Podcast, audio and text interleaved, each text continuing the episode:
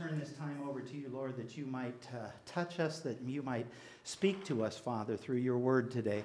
Lord, thank you for the parables. Thank you, Father, for this time that we can uh, look to your word, and we pray your blessing upon everything that's said and done.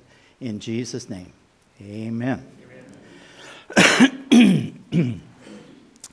My wife was reading in Reader's Digest recently, and she gave me this modern day version of a Good Samaritan. Uh, Pam Bales was a veteran hiker, and uh, she, the six hour loop hike that she planned for that winter day was nothing out of the ordinary. Even so, she packed for every contingency. She had everything in her backpack just in case something happened. She left her parked car about 8 o'clock with the plans of where she was going to hike left in the car so that if she got lost, somebody would be out there to find her. But just about uh, 10:30, the weather started to take a turn for the worst, and she started thinking she might turn around. And all of a sudden, she noticed a set of single footprints ahead of her. And she could tell that they weren't boots, but they were sneakers. The winds were getting colder and stronger, but the only thing keeping her from turning around was that set of prints. Even though it would put her life at risk, she couldn't ignore them. When she came to the end of the prints, she found a man sitting between two large boulders. She noted that he wore only sneakers, shorts, a lightweight jacket, and fingerless gloves. When spoken to, he didn't respond, and she noticed that he was soaking wet from melting snow that had fallen on him. She quickly switched to rescue mode, even though she, he didn't say a word. She stripped him down to his underwear and she explained to him what she was going to do, calling him John since he didn't respond. From her backpack, she pulled out toe warmer packs, socks, a winter hat, soft shelled pants, and a jacket. She activated more heat packs for his armpits, his eh, armpits, his torso, and his neck. And next, she poured hot cocoa from her thermos and said, John, we have to leave now. The storm was gaining strength. Fighting his hypothermia and lethargy, she said to follow close behind. The two different times he dropped into the snow, saying, Just leave me. That wasn't an option to Bales. She helped him up and offered continuous encouragement. Keep going, John, you're doing great. She even sang a bunch of 60s oldies but goodies. They finally got to the bottom of the ridge. It had taken Pam four hours to get to John in the first place and another six hours to get back. And then when they got back to the cars, he walked to his car and drove away. About a week later, the president of her rescue group got a letter with a donation. I hope this reaches the right group. This is hard to do, but I must try as part of my therapy. I want to remain anonymous. I went up my favorite trail to end my life. The weather was going to be bad. I thought no one else would be there. I was dressed to go quickly. Next thing I know, this lady was talking to me, changing my clothes, giving me food, making me warmer. She called me John and she kept talking. I considered running off. Really heavy snow was falling, so I knew she wouldn't be able to catch me. But I wanted only to take my life, no one else's. And I was sure she would have tried to find me. The entire time she treated me with compassion, authority, confidence, and the impression that I mattered. With all that had been going wrong in my life, I certainly didn't matter to me. Please accept this small offer of appreciation for her effort to save me way beyond the limits of safety. I'm getting help with my mental needs, plus assistance to find a job and temporary housing. I have a new direction thanks to wonderful people like yourselves. I got your name from her back, her pack batch, patch and bumper stipper, sticker. My deepest thanks, John. What a wonderful story of the Good Samaritan. And this was one of the parables that Jesus talked about. Um, this story reminds us that we ought to be looking for opportunities for us to do good to everybody that we meet. We are supposed to be Jesus' hands and feet. Amen? That's what we've been called to do. And uh, Jesus tells the story of the Good Samaritan in chapter uh, 10 of Luke. So if you have your Bibles, Why don't you go ahead and open up your Bibles to chapter 10 of the book of Luke?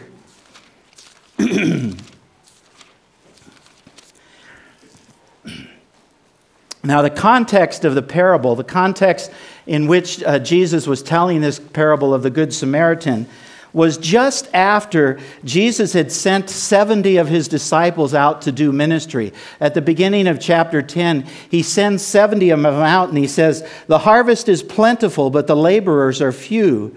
Beseech the Lord of the harvest to send out laborers into his harvest.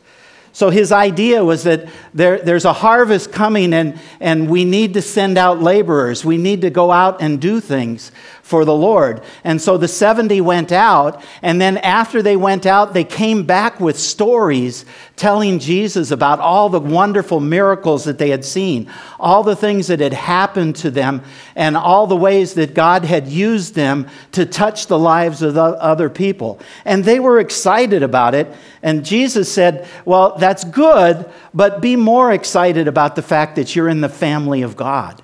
That's the most important thing. You know, uh, Jesus sent them out to minister to the countryside, and He is sending us out to minister into our countryside. Wherever you are, God is sending us out. The harvest is, is plentiful, but the laborers are few, and He wants to send those people out. And so that's the context in which He starts to tell the story of the Good Samaritan. I love 1 Peter 4 9. It's not a verse that's up here on the, uh, the thing, but it says, You are a chosen people, a royal priesthood, a holy nation, God's special possession, that you may declare the promises of Him who called you out of darkness into His wonderful light. And I love the way the King James says, You are a peculiar people. And as I look out on you, I think I'm, it's true. We are peculiar people. We're very special because God loves us and God has chosen us for a ministry that is bigger than anything we could ever imagine. God loves us. God wants us to do something very special. And so as the, the minute, as the disciples have come back to celebrate what had happened, there's a lawyer in the group. No offense, you know. but the lawyers were in the group, and he was trying to uh, trip Jesus up. So let's start reading in verse 25 of chapter 10. And a lawyer stood up and put him to the test, saying, Teacher, what shall I do to inherit eternal life? And he said to him, What is written in the law? How does it read to you? And he answered, You shall love the Lord your God with all your heart, and with all your soul, and with all your strength, and with all your mind, and your neighbor as yourself. And he said to him, You have answered correctly. Do this, and you will live. he asked a good question. The lawyer asked a question that I think all of us want to know. All of us are concerned is what is the good that we ought to be doing in order to attain eternal life? But this man's motivation was all wrong. He was trying to test Jesus. Uh, the word that's used in the Greek there says he was rising up as if in a court of law, trying to test him or tempt him, to put Jesus on trial. That was his motivation. That was what he was trying to do. And instead of just answering the question, Jesus turns it back to him and he says, you know, what, what do you think it says? May, you know, in, in words that they would use that during that time, may I have your authorities in your exposition. The rabbis would speak to each other. The lawyers would say, okay, well, how do you read this? How do you read that? And, and what are your authorities? And, and how do you do that? So he, he turns it right back to the lawyer and says, well, what do you read? And, and uh, you know, Jesus knew the answer, right? We, we know that. Jesus knew the answer. In fact, in Mark 12 and Matthew 22, Jesus had already answered a similar question What's the greatest commandment? And he'd already answered him using the same two scriptures that this lawyer decided to come back to Jesus with. Because he takes those two, his answer from those two scriptures. And he answered you, You shall love the Lord your God with all your heart, with all your soul, with all your strength, with all your mind. That's from uh, Deuteronomy 6 5. And then from Leviticus 19 18, he says, and love your neighbor as yourself. So the, the, the lawyer knew the right answer. Jesus knew the right answer too. And he looks back to the lawyer and says, You've answered straight. You've answered correctly. That's exactly what the Lord, what, what you need to do to, to do eternal life. That's exactly what you need to do. Uh, you know, G.K. Chesterton said, The Christian ideal has not been tried and found wanting, it has been found difficult and left untried. We just decide not to do it. And then Soren Kierkegaard said this The Bible is very easy to understand. But we Christians are a bunch of scheming swindlers. We pretend to, un- to be unable to understand it because we know very well that the minute we understand, we are obligated to act accordingly. Right? And just a few weeks ago, Doug was saying uh, faith is believing that God is who he says he is and that he will do what he says he will do, and then acting on that belief. That's what the purpose is. That's why we've been studying these parables, so that we can act upon them, that we can do the word, that we can become uh, active in our love for other people. And Jesus knew that the lawyer had not done that, that the lawyer was hoping, uh, he, he was hoping to allow the lawyer to humbly admit that he was wrong, that he couldn't do that, that, that, that this was an impossible thing to do on your own. Because it is. It's impossible for us to follow the law uh, and, and do it without some help. We need Jesus to enable us to be able to, to do those kinds of things. And now the lawyer has a clear choice. What's he gonna, what's he gonna do? Is he, is he to go along and, and humbly admit his error, or is he to continue on in his religion? Let's see what he says in verse 28 and 29. And he said to him, You have answered correctly. Do this and you will live. But wishing to justify himself, he said to Jesus, And who is my neighbor? The lawyer knew the right answer, but in order to justify his not doing it, he, he puts the question back to Jesus Who is my neighbor? Because, you know, the, the Jews at that time, they, they knew who their neighbors were. There were some people that were considered neighbors, there are some people that were considered worthy of love, and others who were not. The Gentiles were not, because they didn't have God as their father. The Samaritans were not. There were the Romans, they were not worthy of love. And, and so the lawyer had this uh, knowledge in his mind of who was worthy of love and who was a neighbor and who wasn't. And so he was trying to justify his ungodly way of looking at this situation. And he was trying to say, well, who is my neighbor? You know, I don't know who my neighbor is. He was trying to vindicate his corrupt understanding of loving others. The reality is, is that everyone is our neighbor. You know, Fred Rogers taught us that. Won't you be my neighbor? If you haven't seen that movie, I'm waiting to look and go see that, but it, I hear it's really good. But, but his whole purpose, you know, Fred uh, was a Presbyterian minister, and, and his whole idea was that everybody was our neighbor. Everybody deserves love. Everybody is important. Everybody has something of value in them. And so everybody is our neighbor. Dallas Willard said, In the morning, we cannot yet know who our neighbor will be that day. You never know who you're going to come in contact with. Somebody is going to be your neighbor as you walk through your life. And God, you know, Jesus knew that those were the kinds of things that, that were happening, but um, the, the lawyer just wanted to justify himself and say, well, I'll love certain people, but I don't have to love those other people. And Jesus says, Okay, let me tell you a story. Let me give you a parable. And he starts the parable of the Good Samaritan in verse 30. So the Good Samaritan parable comes as a response to this question. Jesus replied and said, A man was going down from Jerusalem to Jericho and fell among robbers. They stripped him and they beat him and went away, leaving him half dead. And by chance, a priest was going down on that road, and when he saw him, he passed by on the other side. Likewise, a Levite also, when he came to the place and saw him, passed by on the other side.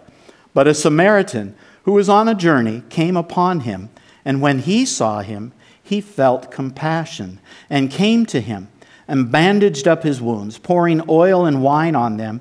And he put him on his own beast and brought him to an inn and took care of him.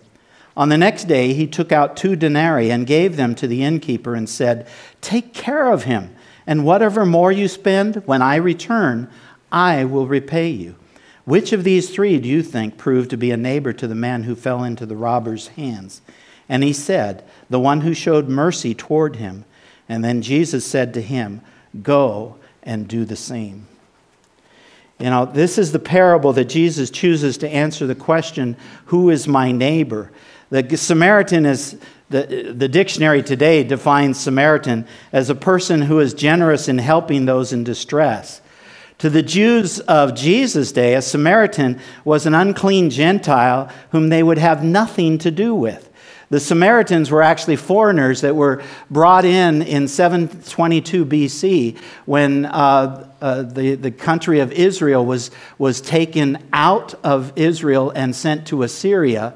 And the Assyrian king sent people from uh, the Medes and the Persians down into Samaria to take over the area. So these were foreigners that had come in that had their own gods. They kind of mixed together the religion that was there and the religion that they brought from Assyria. And, and they were, you know, kind of uh, worshiping God, but not really worshiping God because they had all of this other things. And to the Jews of that day, you know, these were very unclean individuals. They, they were people that you would have nothing to do with. And uh, the road from Jerusalem to Jericho was a dangerous place. Everybody knew that. Everybody knew that there were robbers waiting. And so you would always go in groups. This guy decided to go by himself. And, and he uh, fell into the robbers. They beat him. They stripped him of all his valuables. They took all of his clothing because that's a valuable commodity in that day. Uh, cloth was something that was not easy to, to make. And so they took everything, they beat him and left him for dead on the side of the road. Um, and then by chance, a priest and a Levite were traveling on that same road. And see, the priest and the Levite, according to their religion, when they saw this man, the, things started to go through their head. They, they, they started to ask, well, should I help them?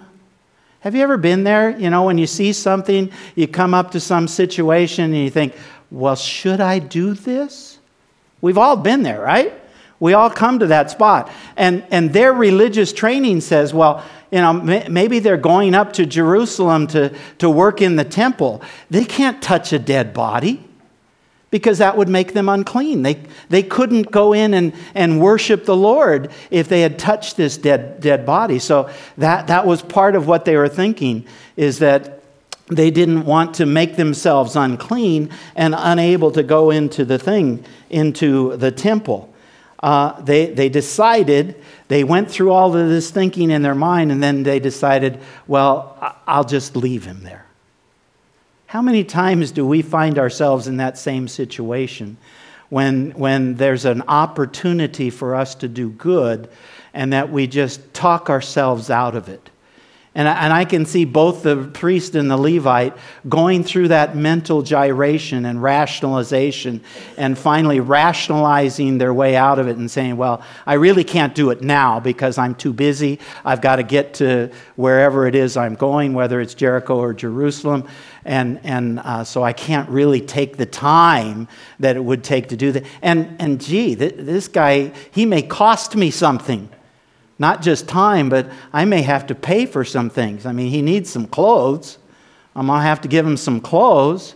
He needs some bandage. I got to take him to the doctor. You know, so they went through all of this thinking, all of this kind of, of rationalization that not only they go through, but we go through that too, don't we? We, we try and rationalize why we shouldn't need to help. And then who comes along? The Samaritan. Now, it doesn't say, uh, you know, who he is. It doesn't say who the man was either. It doesn't say whether he was a Jew or a Gentile. Uh, that's not made clear in the scripture. But the Samaritan comes and he is moved by compassion. He acts. He doesn't take time to think through whether he should or he shouldn't. He just does it. He just moves. He goes over to him. He, he is well prepared. He, he's obviously got some money. He's got a, a med kit with him you know so he takes oil and and stuff and pours it on the wounds binds them up and he he takes care of them he puts them on his beast so he's got some financial ability to do stuff like that he's not just walking along so he he he takes care of him he takes him to an inn he pays the innkeeper to give him a room and to take care of him, to feed him, to meet all of his needs while he's there. So this man has decided, uh, I'm going to do something. I'm going to act on this compassion. I'm not just going to leave this man there. And then he tells the innkeeper, if he has any more expenses, when I come back, I'll pay you for him. He guarantees the fact that this man is going to be taken care of and that he will pay all of his bills. You know, he promises to do everything. It wasn't just a one time encounter, it was something that he was willing to come back and do over and over and over again. This is the kind of compassion. And so Jesus turns to the lawyer and says, Okay, those three guys, which one was neighbor to that man? That's a no brainer. I mean, we all can see that. The Samaritan, and that's, that's what the, the lawyer says back. You know, it's the one who showed mercy toward him. And Jesus just says, Go and do the same. Go and do likewise. That's, that's the key. We need to just do what God has called us to do. That's what faith is acting upon the word. Not trying to rationalize in our mind why we shouldn't do it, but let's just do what God has brought into our path. Let's do what He has called us to do. I want you to turn to a couple of scriptures. Proverbs uh, chapter 3, verse 27.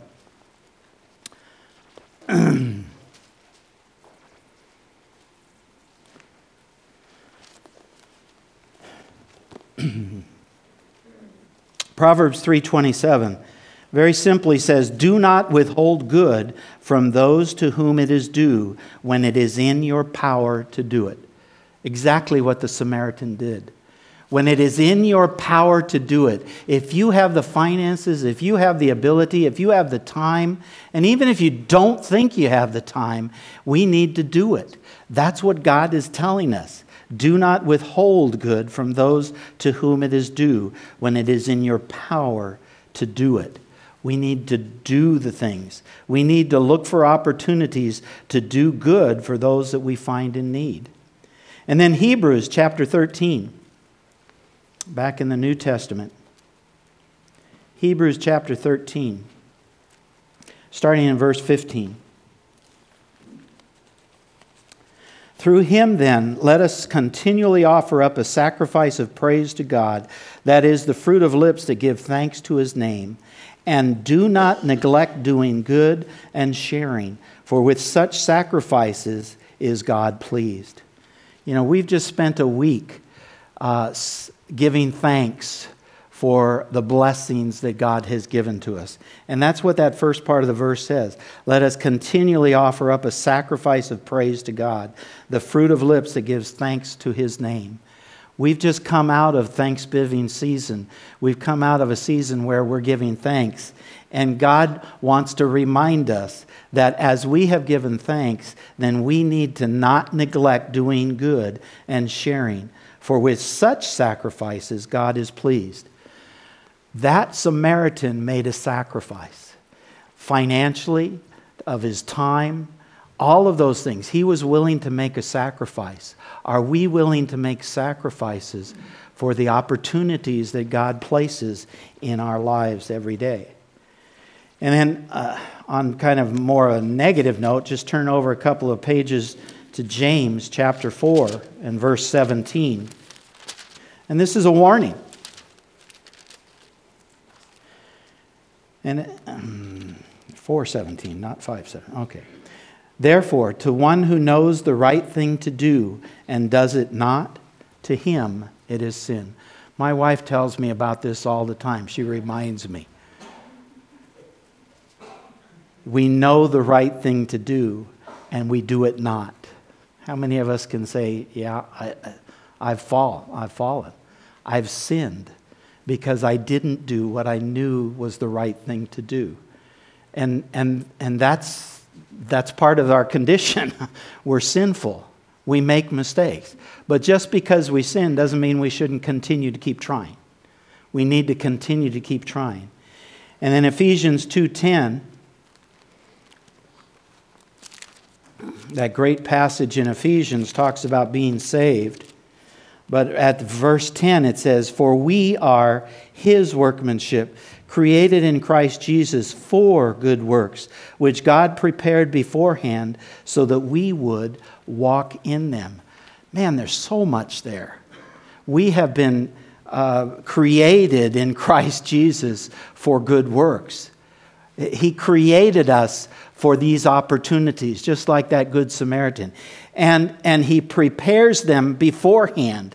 He prepares things beforehand so that we can walk in them. Every day we can walk in those good works. God is preparing us. God is there for us, working in our lives to make good things happen. We just need to follow Him. We need to walk in that. And then Proverbs, uh, verse 3, or ch- chapter 3 and verse 6. And I'm reading this from the message version. So if you're reading along in your Bible, it's going to be a little bit different. But I, I like the way the message says this Listen for God's voice in everything you do, everywhere you go. He's the one who will keep you on track. Listen for God's voice. Everywhere you go, everything you do, He's the one that will keep you on track. And so, as, as, I, as I looked at this passage, as I looked at the Good Samaritan, uh, one of the things that I thought of okay, how do we put this into application? How do we put it into uh, where the rubber meets the road and start using it? And so, as I was preaching, I, I read a Daily Bread article on November 5th, and it, it was here, here it is. When was the last time you felt compelled to help someone only to let the moment pass without a response? In the 10 second rule, Clare De Graaf suggests that the daily impressions can be one of the ways God calls us to a deeper spiritual walk, a life of obedience prompted by love for Him. The 10 second rule encourages you to do simply to do the next thing you're reasonably certain Jesus wants you to do, and do it right away before you change your mind. Jesus says in John 14 and 15, I think that's the next passage up there. Is the next one? Go and do likewise. There it is. So if you want to turn in your Bibles to John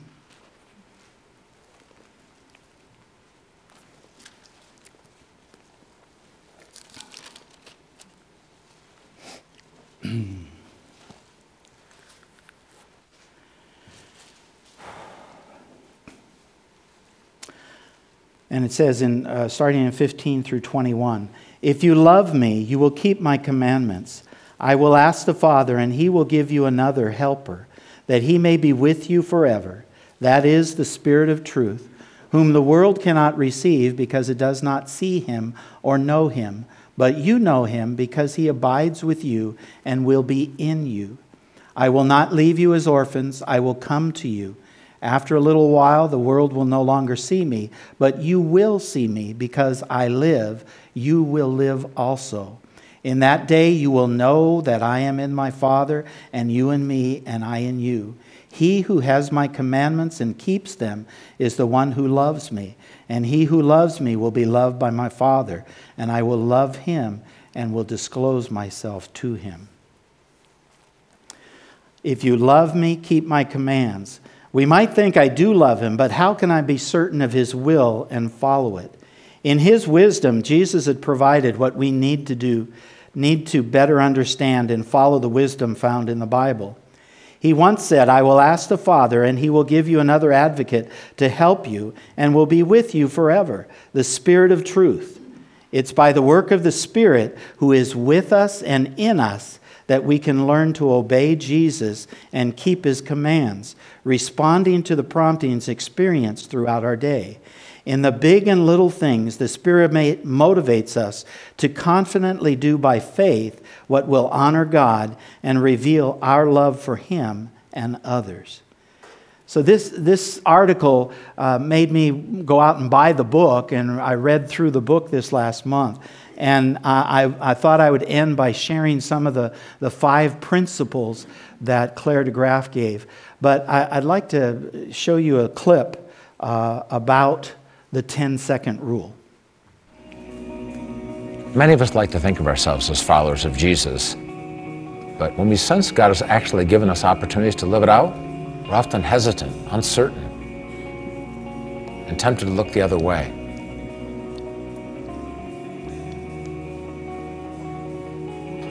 It's like we have these dueling voices in our head and heart. One voice telling us to help, and the other voice giving us every excuse in the book not to help. You don't have time for this. Don't be fine. Someone else will stop and help. See, intuitively, we all know that obeying Jesus is going to cost us something time, money, embarrassment, something. But by doing nothing, we can save ourselves all of that and life moves on comfortable and predictable, at least for us. Is it any wonder that our spiritual life feels so beige, more religious than alive? We wrestle with God over small daily requests, and yet most of us still dream of doing great things for Him someday. But the truth is, godly character is shaped less by our big dramatic decisions than it is by the cumulative impact of thousands of small acts of simple obedience, largely in obscurity. So, how do we get better at saying yes to these promptings the Holy Spirit is giving us? Years ago, I began living by the 10 second rule. Just do the next thing you're reasonably certain Jesus wants you to do, and do it immediately before you change your mind. In my book, The 10 Second Rule, I share all kinds of stories about people who are courageously living by the rule and the amazing impact that it's had on their faith journey and on the lives of those they've helped. There's an old Chinese proverb that says, A journey of a thousand miles begins with the first step, and so will yours. Just do the next thing you're reasonably certain Jesus wants you to do.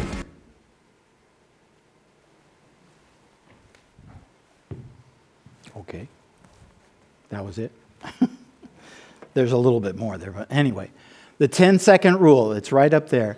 Just do the next thing you're reasonably certain Jesus wants you to do and commit to it immediately in the next 10 seconds before you change your mind.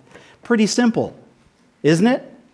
I mean, it, it's a simple idea, and I think that's one of the things that God has done for us. He gives us simple things to do and all we need to do is be obedient.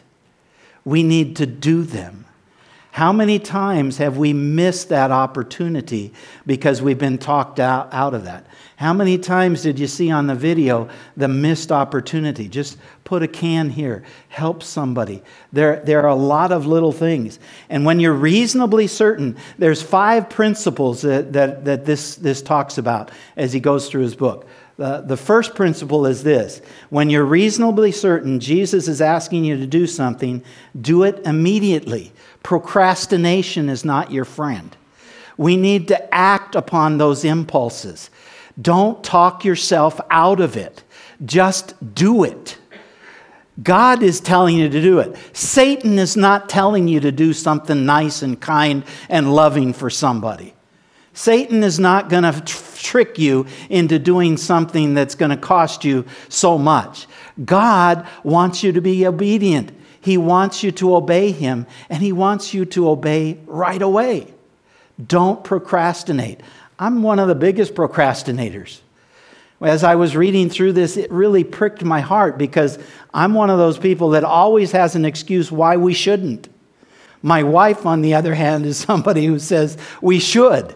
And God put us together so that we could be a balancing out thing for one another. That's, that's what God is calling us to do. We need to be active, we need to do it. And the second principle is this the rule gives you a place to begin again following Jesus right now and whenever you find yourself drifting spiritually. As we live by this rule, even if you fail, it gives you a spot to start again because God is always the God of second chances. He always gives you another opportunity. He's always going to give you another impression. He's always going to point you to something else that you could do. And so we need to continue. It gives you a place to begin. There's always a place to begin. We can always start doing something for God. We need to just step out and be obedient and do what God is calling us. The third thing the more you know about the teachings and character of Jesus Christ, the more confident you become following him. Doug's always telling us that we need to get into this, right? We always need to get into the Bible. We need to make it a part of our lives so that as those impressions come, they're being moved on by the Word of God that we've placed in our hearts, by the Word of God that tells us this is the right thing to do when we heard this story of the Good Samaritan, we need to be a Good Samaritan to someone else. God is going to bring someone, some opportunity into your life to fulfill that job of being a Good Samaritan, of loving somebody as your neighbor. God is going to allow you to have that opportunity, and you can choose to either do it or not do it. But continue to try. And, but the more that you read the word, the more confidence you'll have that you're doing the right thing. The fourth thing, fourth principle, the rule doesn't require that you be absolutely certain an impression is from God before you obey. The need for certainty is often the enemy of obedience. You know, you don't have to be certain that that's a word from God. Just do it. If you see someone in need, just do it. Uh, you're, you're going to be blessed if you follow those leadings. God has given us the Holy Spirit. That's what it said in John 14, that the Holy Spirit is within us to lead us and guide us. His voice is there for us to hear. We just need to do it. Uh, don't, don't think you have to be absolutely certain before you start doing this 10 second rule. And then the fifth one Christian character is shaped less by your big dramatic decisions than by the cumulative impact of thousands of small acts of simple obedience. See, it's not the big things that we do for Christ. It's those little day by day things. How we love our children, how we love our wives, how we love our husbands, how we love the people that come, we come in contact, how we love the server at Denny's, how we love the person at the gas station, how we love the person at the grocery store. Those opportunities all throughout our days are opportunities for us to love and be obedient and to do what God has called us to do. And uh, that's what the 10 second rule is saying. Just step out in faith and begin doing what you reasonably expect is what Jesus wants you to do. And don't, don't worry about failing, it's just another opportunity to start again. You can just continue to start. Hebrews 10 24 says this.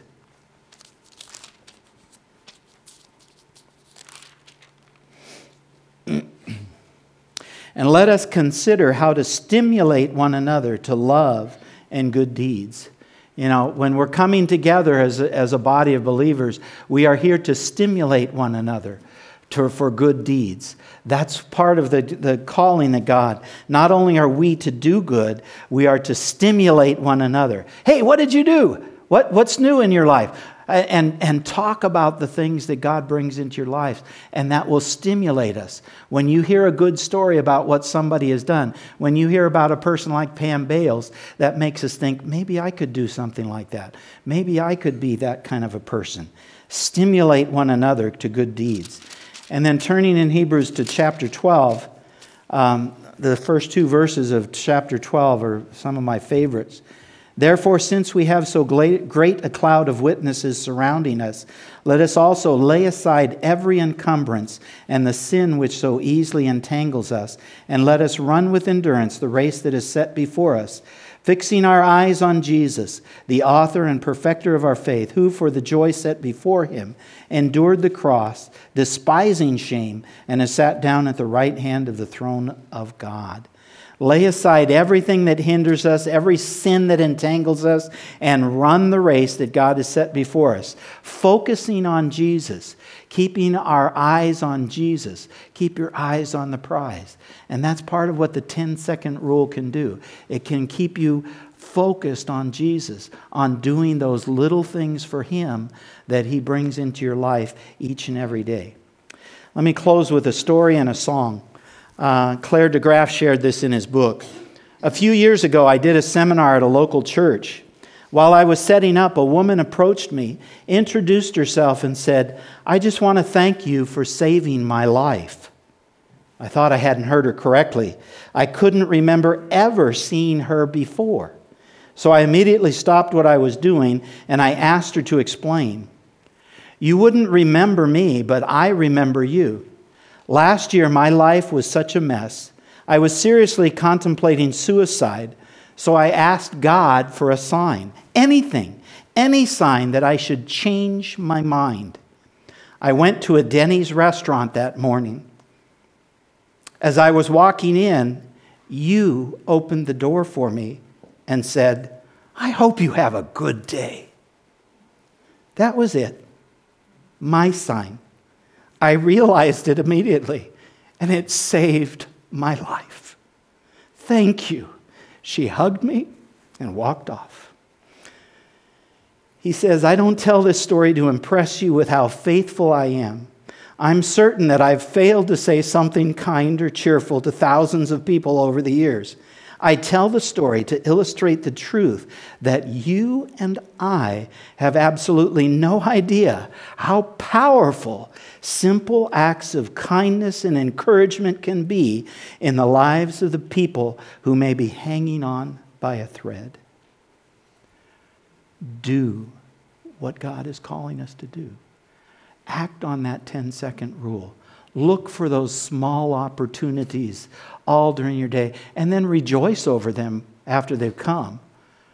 Be, celebrate them because that's what they are. They're, they're opportunities to be obedient to Christ and to do His word, to act upon it. I'd like to close with a song like I normally do, but this, this one is by Josh Wilson and it's talking about dreaming small. Dreaming small does not mean just small things. Just listen to this. It's a mama singing songs about the Lord. It's a daddy spending family time the world says he cannot afford. These simple moments change the world. It's a pastor at a tiny little church. 40 years of loving on the broken and the hurt. These simple moments change the world.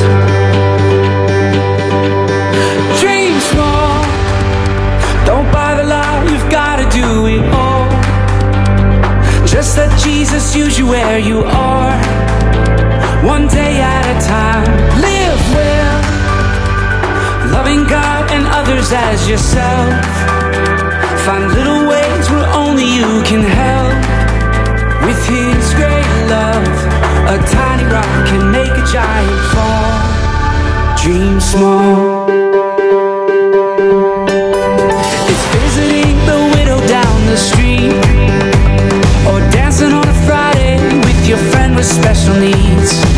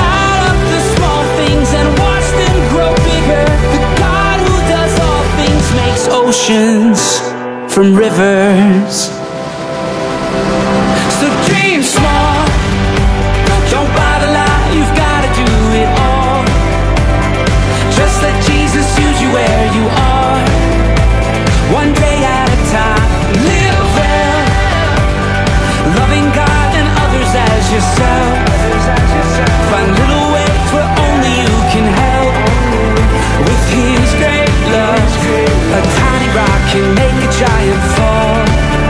Yeah, two fish can feed them all. So dream small. Dream small. Mm.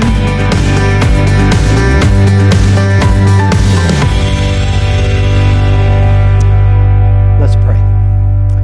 Lord Jesus, we want to thank you uh, that you are with us every step of the way, Lord, and that you talk to us, you speak to us, Father, through those impressions that we have all during our day, Father.